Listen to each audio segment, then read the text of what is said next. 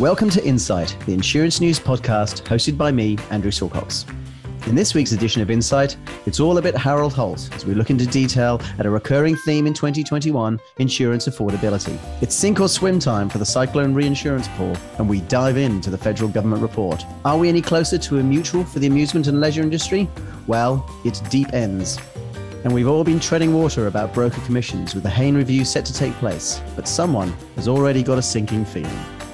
Hello everyone, on our panel today are Deputy Editor Wendy Pugh, Managing Editor John Deeks and Chairman Terry McMullen.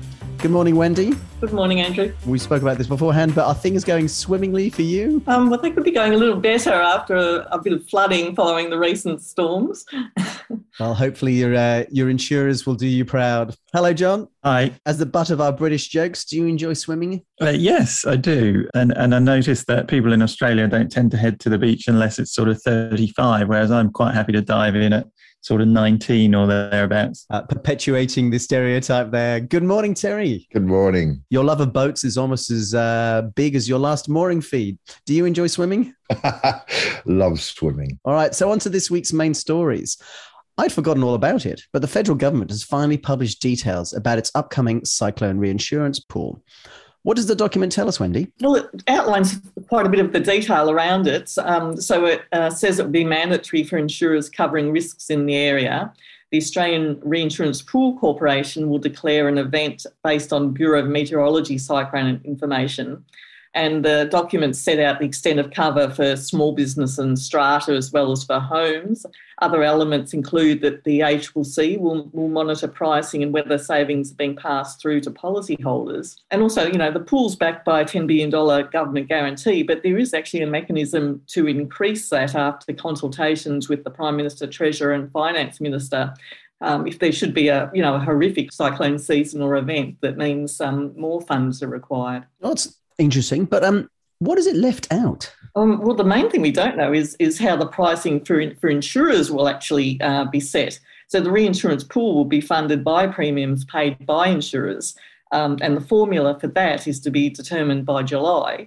And then, of course, we still don't know by how much premiums will actually be reduced for the policyholders in Northern Australia. So, Terry, is it going to work? Oh, that's unfair. Nobody can answer that yet. Look, it's good. It's going to be placed in the capable hands of Chris Wallace and his team at the Reinsurance Pool Corporation, but a positive impact on householders and small business premiums is the target. So it'll be interesting to see if it does, in fact, achieve the level of reduction that everybody wants. But we don't yet know what the pricing formula will be for the insurers or, as Wendy has noted, number of other critical details. So we're just going to have to wait and see. But certainly the whole idea for the government is that it never has to put its hand in its pocket. So that's really, we have to wait and see if that will ever happen. Over the last few weeks, I've been listening to John, but I haven't necessarily been understanding. So would this be a case for parametric? The separate things, I guess. So both trying to solve the same problem in that parametric insurance could help in Northern Australia and it could help bring costs down a little bit. But they're separate things really, in that the parametric offerings are being designed by the private insurance market as an alternative to traditional insurance up there. But this reinsurance pool is a government initiative that'll tie in with the private market to try and bring premiums down. Well, from one insurance affordability crisis to another, John, it looks like we've moved a step closer to a mutual for the amusement and leisure industry. Yes, we have. So the Small Business and Family Enterprise Ombudsman, Bruce Bilson, has been investigating the problems with public liability insurance. And yesterday he published his final report. Now, as we said before, the amusement, leisure and recreation industry has been concerned for a while that cover has been unavailable or at least unaffordable, and many operators need public liability cover to operate legally. So whether it's jet boats, trampoline parks or fairground rides, it's a growing problem with no easy solution. The report says we could be about to see the end of things like rides at shows, school fetes and carnivals, leading to significant job losses and stranded assets. The show must go on, he says, and the only way to do that is through a discretionary mutual fund. The report says the Australian government should provide $5 million to help establish an initial capital pool, and reinsurance would need to be purchased to supplement member contributions while the fund's reserves grow. Mr. Bilson says this mutual should be established within 3 to 6 months. Well, I'm assuming this isn't a Dreamworld kind of scenario. It's for smaller fairground rides and such, which does seem that it's pretty rare for serious incidents to occur. Why do you think insurers have backed away so fast? Yeah, the report doesn't really explain that, other than to point the finger at the general hardening of the insurance market. While there might be issues with injuries at things like trampoline parks, most industry participants would point to their excellent claims record. You mentioned Dreamworld there, and I guess when it does go wrong, it goes very wrong. So it's possible that insurers are just looking to take some risk out of their portfolios in the current hard market environment. And probably like some other kinds of insurance, this business has been underpriced in the soft market phase, and now it's more than catching up. Well, Terry, I assume the insurance industry won't like increasing government involvement in this in the insurance sector, will it? Well, I just think we've reached a point where new approaches are needed. We're in various high-risk classes. We're seeing really insurers aren't competing or even wanting to be involved right now. So maybe a discretionary mutual insurance arrangement could be an appropriate answer in this case, although it's not easy to establish one or operate it. And it wouldn't be a complete solution because the level of risk doesn't change, no matter who's backing it. And I'm not quite sure I see the government, they want government involvement, i.e. government money, which is always a very difficult thing to achieve. Issues like this tend to arise in higher risk industries at the low point of the cycle where nothing's available and everyone's desperate. But look, even when the market recovers its risk appetite, fairground type risks will still be difficult to manage and cover will never be cheap, no matter how it's provided. And so as to governments getting involved, they may encourage more approaches, but I think you'll find them very reluctant to open their wallets. Well, there's been another business interruption class action launched, Wendy, but this one's a bit different. Can you tell us more? The other legal actions have centred on the BI policy cover itself, but this one, which has been prepared but hasn't been lodged yet, is a shareholder class action which claims investors have lost money because of inadequate disclosure by IAG over the BI losses it was potentially facing due to those old wordings citing the Quarantine Act.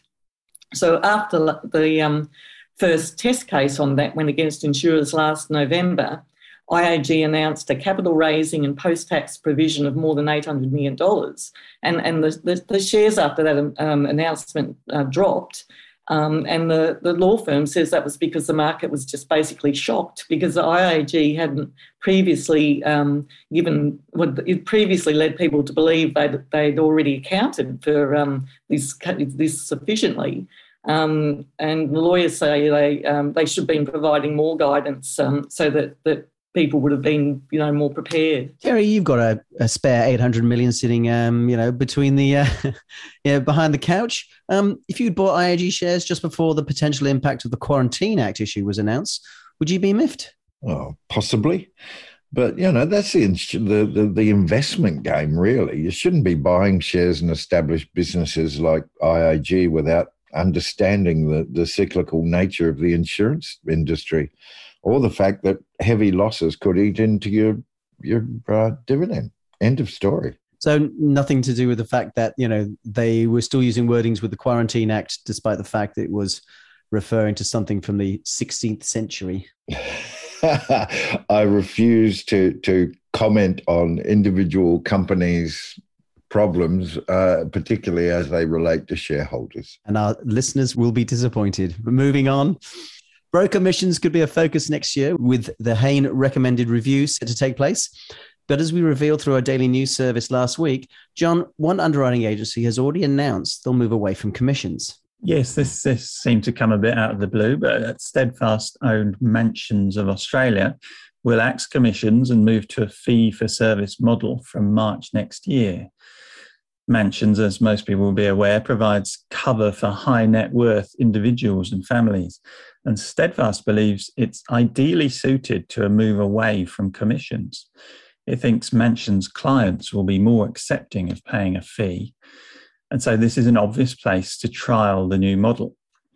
It says the model will deliver fairer and more transparent outcomes for consumers, but that it won't be rolled out to other Steadfast agencies or brokers.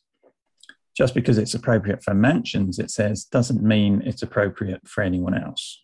Terry, do you think we'll see other insurance companies following suit? Oh, look, Mansions, as John's mentioned, specialises in high net worth homes. So there are some pretty solid reasons for Steadfast to switch it to a fee for service. This sort of cover's different. And high net worth clients are also usually high touch clients for brokers. So, and if they're not, they should be. So a few brokerages follow the same fee-based path and they seem to be doing okay. It seems to be a very appropriate thing for Mansions. I just don't know if it is for necessarily for anything further down the line. Do you think this is Steadfast testing the water for future changes? Well, it's appropriate for Mansions, but I don't know if it would necessarily be appropriate for all of them. But obviously, Steadfast has been looking at the whole area of or at this whole area. You know, you've seen change happening with QUS. So I think it's just a normal thing that will work pretty well at that end of the market. So it's not an admission that commissions are set to disappear? Well, it's an interesting thing, isn't it, for a broker group to actually be dropping commissions. But I don't think you should start expecting Steadfast to suddenly be throwing commissions out the door. Ain't going to happen. Talking of throwing things out of the door, Wendy, there was one part of the doomed Aon Willis Towers Watson merger that actually survived as a multi-billion-dollar deal was completed last week. Yeah, well, before that Aon Willis merger was abandoned, they had agreed as part of efforts to get the deal through that they would sell the Willis reinsurance operations to Gallagher. So when the whole thing fell over, it looked like the Gallagher plan was going to go by the wayside as well. But they've resurrected it as a $3.25 billion US dollar deal. And that transaction was completed last week and with the purchased business to trade as Gallagher Re. And with all that money, Willis Towers Watson also made an acquisition here in Australia, John. That's right. They announced yesterday they've acquired Sydney-based aviation brokerage AeroShore, which has a large book of clients, including airlines, airports, and air traffic control.